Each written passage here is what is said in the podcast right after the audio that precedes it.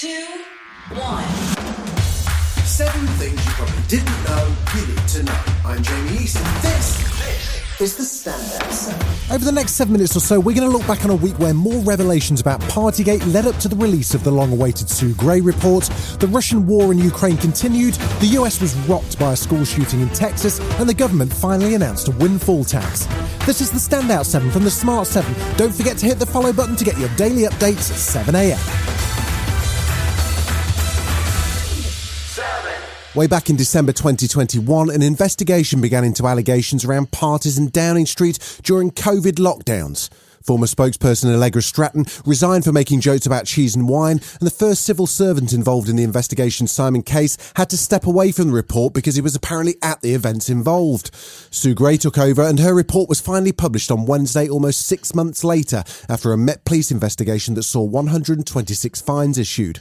The report says there were many events with cheese and wine, and that those events should not have been allowed to happen, and that senior political leadership at Downing Street must bear responsibility for this culture. I want to begin today by renewing my apology to the whole country for the short lunchtime gathering on the 19th of June 2020 in the Cabinet Room. I take full responsibility for everything that took place on my watch. There was, however, no sign of a resignation or any further act of contrition. I am humbled and I have learned a, a lesson, Mr. Speaker. Speaking at a press conference in the Big Blue briefing room, Boris continued to make excuses. I, I thought the things that I was attending were work events. I, th- I thought that my job was to thank people for their contribution to public life, to government service. But plainly, we all made mistakes. Boris Johnson's refusal to take any further action despite multiple photos of him with drinks in hand and an email from his private secretary celebrating that we seem to have gotten away with it hasn't gone down well in Westminster.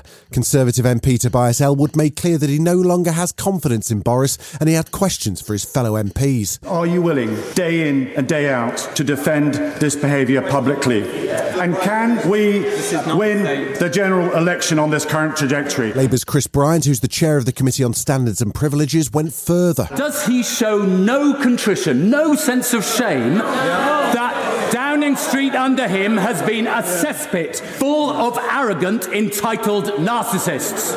With a new YouGov poll suggesting that 59% of Britons want Boris to resign, Labour leader Sir Keir Starmer wanted to know if the publication of the report is what's inspired an imminent U-turn on the energy crisis, which will finally see a windfall tax on energy firms. Whilst he dithered and delayed, households across the country suffered when they didn't need to. What is it about the Sue Gray report that first attracted him to a U turn this week?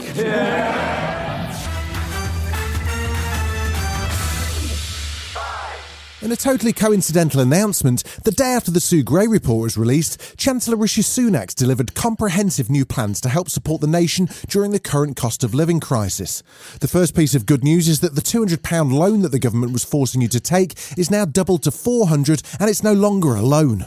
So, for the avoidance of doubt, this support is now unambiguously a grant. How will this not loan be funded? Well, it's apparently time for a U turn on the concept of windfall taxes. Although, whatever you do, don't call it a windfall tax on big energy companies. We will introduce a temporary targeted energy profits levy, but. Not surprisingly, BBC News wanted a little bit of further clarification on what exactly an energy profits levy might be. These are windfall profits, or they are extraordinary profits, uh, and they will be taxed, but through a new levy that will also include an investment incentive.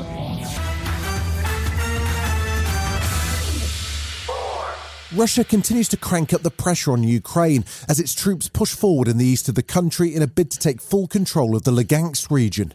There was fresh shelling too of Ukraine's second largest city, Kharkiv, for the first time in two weeks, which left at least nine dead and 19 injured. And two more Russian soldiers pled guilty to war crimes over charges they were involved in shelling a school in eastern Ukraine. The mayor of Kiev, Vitaly Klitschko, and brother Vladimir were at the World Economic Forum in Davos, helping to make the case for more support and heavy weapons so that Ukrainian forces can push back the latest Russian advance. I uh, tell to every politician. Right now, the world black and white, and you have to decide. You on the side of democracy, of peace in Ukraine, or you in the side of uh, dictator uh, the aggressors, Russian Federation. Also at Davos, former US Secretary of State Henry Kissinger made a speech which suggested that Ukraine should give up territory to Russia and seek an end to the war. Those remarks don't match polling in Ukraine, which suggests more than 80% of people aren't willing to concede any territory, and President Zelensky was less than impressed. It seems Mr. Kissinger's calendar is not 2022, but 1938 and he thought he was talking to an audience not in Davos, but in Munich of that time. Still to come on the Standout 7, the World Health Organization speaks out on monkeypox and tributes to good fellow Ray Liotta. Right after this.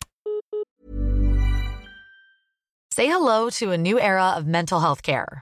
Cerebral is here to help you achieve your mental wellness goals with professional therapy and medication management support. 100% online.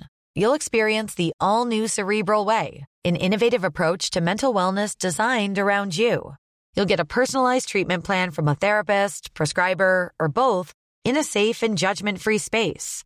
Your cerebral therapist or prescriber will outline a customized plan with clear milestones along the way so you can get to feeling your best. With Cerebral, you're not alone in your mental health journey. We're here to empower you to live a fulfilling life. So take that first step towards a brighter future and sign up today at cerebral.com slash podcast and use code ACasts to get 15% off your first month. Offer only valid on monthly plans. Other exclusions may apply. Offer ends July 31st, 2024. See site for details. Welcome back.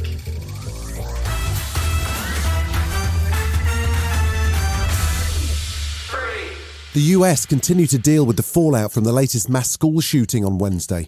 An 18 year old murdered 19 children aged between 7 and 10 and two teachers in the Texas town of Uvalde. The gunman was killed by police. David Hogg survived the Parkland school shooting and has been campaigning against gun violence and is appalled by what is seen. I wouldn't even call these people kids. They're, they're babies. I don't even know how they begin to process it. I don't know how anybody of any age begins to process this because this is something that never should have happened. Senate Majority Leader Chuck Schumer called for action, but Senate Republicans are unlikely to agree to make any changes to gun laws. Imagine if this was your kid or your grandkid. Could you ever forgive yourself for not supporting a simple law that would make these mass shootings less likely? Please, please, please, damn it, put yourself in the shoes of these parents for once. And James Corden, speaking on his Late Late Show after the shooting, tried to bring home to his US audience how truly bizarre it is that these shootings continue to happen. As a father, I can't imagine the horror of that phone call when I dropped my kids off at school this morning and kiss them goodbye. It doesn't cross your mind that that could ever be the last goodbye. The World Health Organization moved to calm fears about the monkeypox virus on Monday. Cases have continued to rise, with 57 in the UK, including Scotland, and more scattered across the globe. The UK Health Security Agency has warned people that anyone who's had close contact with a case should isolate for 21 days. Boris Johnson was looking to reassure the public about the risks from the virus. I'm aware that it's basically a very rare disease, and so far the consequences don't seem to be very serious, but it's important that we keep an eye on it, and that's exactly what the, the new UK Health Security Agency is doing. At a press conference hosted by the World Health Organization, advisor Andy Seale addressed one of the big questions around the outbreak, which appears to be linked to close contact and potentially sexual behaviour. So, while, for example, we're seeing some cases amongst men who have sex with men, this is not a gay disease, as some people in social media have attempted to, to label it. That's just not the case. As far back as I can remember, I always wanted to be a gangster. The death was announced on Thursday of Hollywood star Ray Liotta. He was filming in the Dominican Republic where he was shooting a film called Dangerous Waters and apparently died in his sleep at the age of 67. He was in the middle of a career resurgence, appearing in The Many Saints of Newark, which won him an Indie Spirit Award. He also picked up a Primetime Emmy for his work on ER. He's maybe best known for playing Henry Hill in Martin Scorsese's epic Goodfellas, where he starred opposite Robert De Niro, Paul Sorvino, and a fiery Joe Pesci. He told the story last year of how the iconic You Think I'm Funny scene came about and how it was partly improvised. Rest in peace, Ray. And Joe told a story about a time that he was in a restaurant and he said to some guy, Well, that's really funny.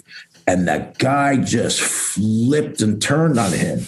But these were like real deal people. So Joe was telling that story And Marty, being as creative as he is, he said, you know what? This would be a great place to put it where, where it turned out to be.